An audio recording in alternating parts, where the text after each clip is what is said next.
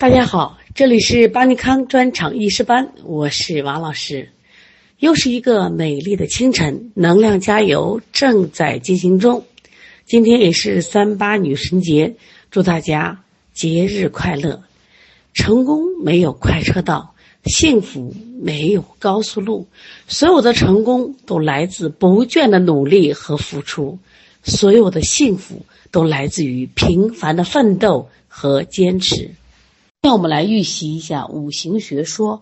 关于五行学说，我想说一下它的重要地位。它一定是中医基础里边的重点知识和理解中的难点，同样也是考试的重点。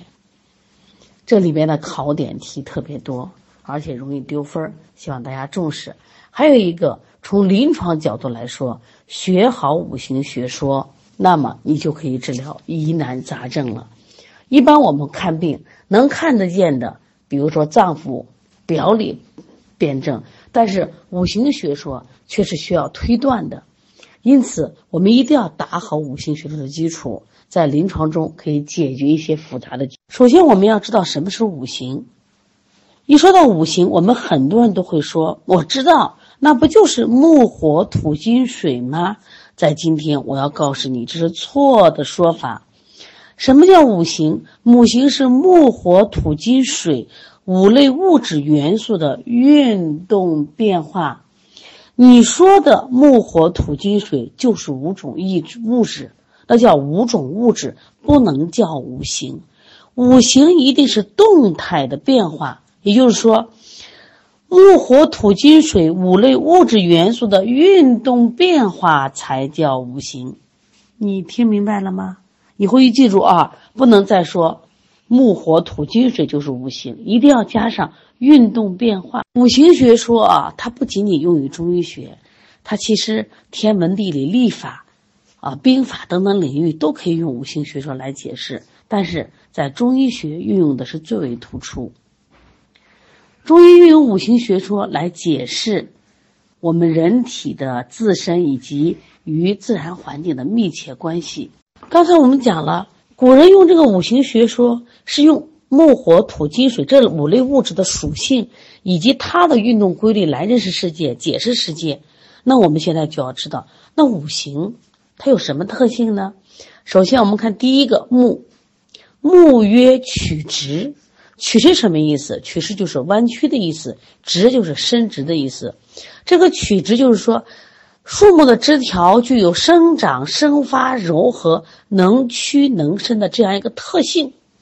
好了，凡是世界上具有生长、生生发、调达舒畅等作用的事物和现象，我们都归什么呀？木。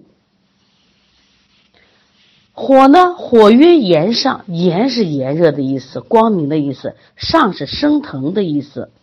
炎热就是火具有炎热上升、光明的特性。下来我们看第三个，土曰稼色。这个本来我们可以读圆，在这里的意思是约，也是说的意思。那稼是什么？种植谷物。色是什么？收获谷物。也就是说，这个稼穑呀，泛指人类种植和收获谷物的农事活动。那我们就引申为，凡是具有承载、受纳、生化。这类性质和作用的事物，我们都归于土。说古人说“土载四行，土为万物之母”的说法，都是基于土的特性来表达。我们现在再来看一下“金曰重革”，重什么意思？顺也，革是变革。重革是指金具有顺从变革、刚柔相济之性。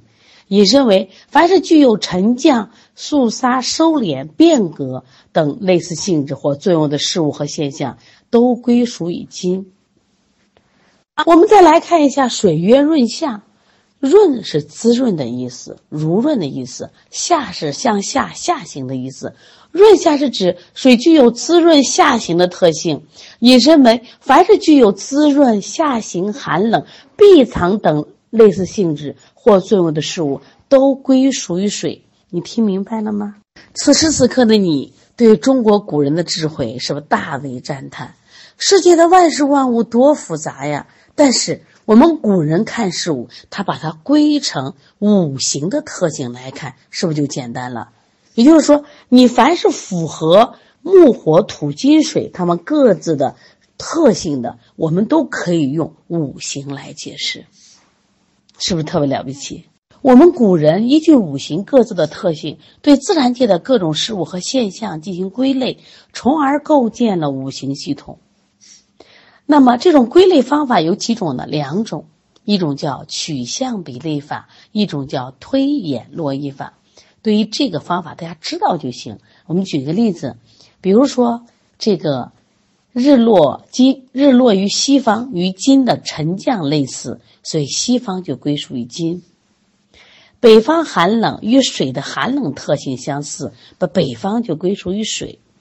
中原地带土地肥沃，万物繁茂，与土的生化特性相类似，所以中央就归属于土。另外，中医学以五脏配五行，肝主生发，性喜调达舒畅，所以归属于木；心主血脉，主神明，故归属于火。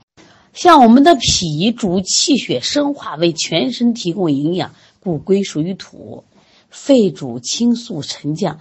故归属于金，那么肾呢？主闭藏精气，又主水，故归属于水。就这种归法，就属于取象比类法。它的归类方法还有一个叫推演络绎法，它是已知某些事物的五行归属，联系推断其他跟它有关的事物，从而来确定这些事物的五行归属。比如举一个例子啊，这是我们后面学五脏的时候要学，肝属木。那么，因为肝和胆主筋，其华在爪，开窍于目，再至于为怒。好了，那我们就可以推，不管是胆还是筋还是爪目怒，都属于木。还有已知心是属火的，小肠、脉、面、舌、喜都与心有关，那么因此这些也都归于火。我们后面学五脏的时候，你都知道啊，哪些跟肝有关系，哪些跟心有关系，它们都是五行的一类。看一下我们教材里面关于事物与现象的五行归类表，这个是必须要记住的。刚才我上来说，我们关于五行的这个知识点是非常多的，考点也很多，在这里就是有考点，所以大家把它反复记、反复念、反复背啊。我们记这个表的时候啊，大家看一下，这个表是以五行为中间，左手边是自然界，右手边是人体。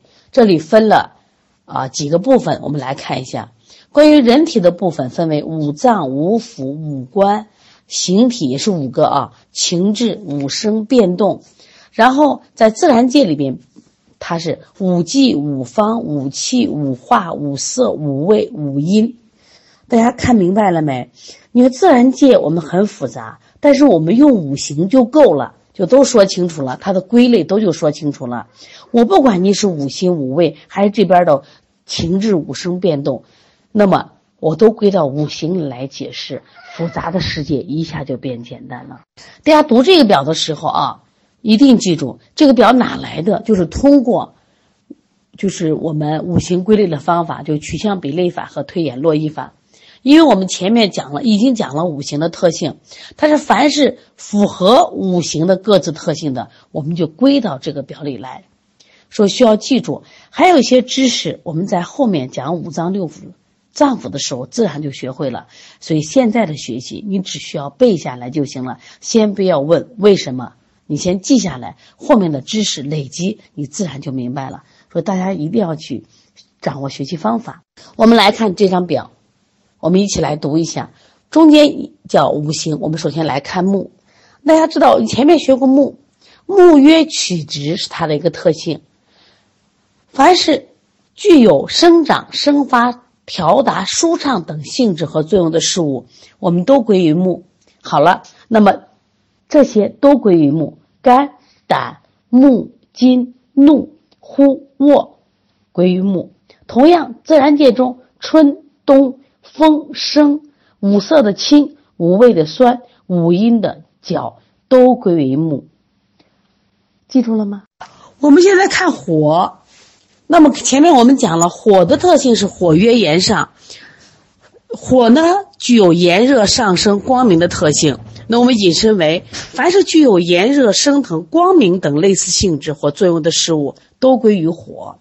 心、小肠、舌、脉、喜、情志的喜、五声的笑、变动的忧，都属于火。那自然界里的下方，就五方就。南方五气的暑，五化的生长的长，还有五色的赤苦，五阴的至，它都属于火。关于土，我们前面也讲了，土曰稼穑，就指人类泛指种植和收获谷物的农事活动。那么在这里，凡是。引申为具有承载、收纳、生化等类似性质或作用的事物现象，都归于土。我们来了，脾属土，胃属土，口、肉、情志的思、五声的歌、变动的乐，都属于土。自然界的五季的长夏、五方的中、五气的湿、五花的五化中的生长化的化，还有五色的黄、五味的甘、五阴的宫。都属于土。第四个金，我们前面讲了是金曰重革，重是重顺从的意思，革是变革的意思。重革是金具有顺从变革、刚柔相济之性，引申为凡是具有沉降、肃杀、收敛、变革等性质和作用的事物和现象，都归属于金。好了，我们来看肺属于金，大肠属金，鼻属金，脾属金，悲属金。哭属金，咳嗽的咳也属金。那自然界的秋属金，自然界的方向的西属金，燥属金。五化里的生长化收藏的收属金，颜色的白，五味的辛，还有五阴的角质工伤的伤也属于金。你听明白了吗？好了，最后一个我们就来看一下水。我们前面讲水是曰圆润下。润是滋润的和濡润，下是向下下行的意思。润下是指水具有滋润下行的特性。那好了，凡是引申为具有滋润下行、寒冷、闭藏等类似类似性质或作用的事物和现象，都归属于水。那么五脏里，人体里边什么归为五行呢？肾、膀胱、耳、骨头、情志的孔、五声的声音的声。变动的站立的立都属于谁？水。我们看看自然界里边的冬天，我们方向的北方，五气的寒，五化的生长化收藏的藏，五色的黑，以及我们五味的咸，五阴的雨，角质工商雨的雨，都属于水。看了这张表，你有什么体会呢？偌大的一个世界，纷杂的万事万物。就尽在一张表。所以今天我们作为中国人，你骄傲不骄傲？我们的古人有多么有聪聪慧，多么有智慧。那么中医学就是在天人相应思想指导下，以五行为中心，以空间结构的五个方位、时间结构的四时或五季。人体结构的五脏为基本框架，将自然界的各种事物和现象，以及人体的生理病理现象进行五行属类属性归类，从而将人体的生命活动与自然界事物或现象联系起来，形成联系人体内外环境的五行结构系统，用于说明人体的自身及人与自然界环境的密切关系。今天啊，我们一定要把事物与现象的五类五行归类这个表画一遍，念三遍，因为这个确实是我们学习中的一个难点，理解中的难点，考试的重点。等到明天的时候，我们再来预习五行学说的基本内容。事情报名早的同学都知道，这个我们都已经预习过了，我们再来一遍。因为成年人的学习，确实话有各种的不容易。底子薄，底子差，没时间啊，工作、家庭事情多。但是我们既然有梦想，邦尼康就要帮大家实现梦想。所以我们春季班呢更划算，因为他要学将近一年半的时间，我们一点点来。我想我们将来的最终目的不仅仅是拿到一个证，更重要的是在这个学习过程中夯实我们的中医基础。我们当个医生就要当个好医生，为病人解决痛苦。说因此，我再次告知我们已经报了名的同学，既然选择了，我们就心静下来，扎扎实实的学，因为中医啊。它真的是个生活科学，我们一定能学得会。但是它很多知识是我们以前可能没有接触过的，有需要大量的知识点需要我们记忆，所以重复学、反复学，这就是最好的学习方法。希望大家一定要坚持每天做题。我在布置作业的时候，我也控制量，我每天都是十五到十道题，不会给大家增加更多学习负担。但是如果每天都能坚持这样学习，你算一下。我们一年下来坚持下来，就能做到近万道题，是不是非常的了不起呢？我们成人的学习，因为我们的工作、家庭各种事物的繁杂，还有我们的底子差、底子薄，都会影响我们就坚持学习。这也是很多人可能在外面报了以后，他为什么放弃？但是你选择了邦尼康，我不可能给你机会放弃，我会带着你走，拖着你走，一定要坚持下来，一年。拿下专场，一年拿下医师资格证。其实你两年后的人生会很大的改变，因为你取得了医师资格证，我们的社会价值、社会地位真的有一个天翻地覆的变化。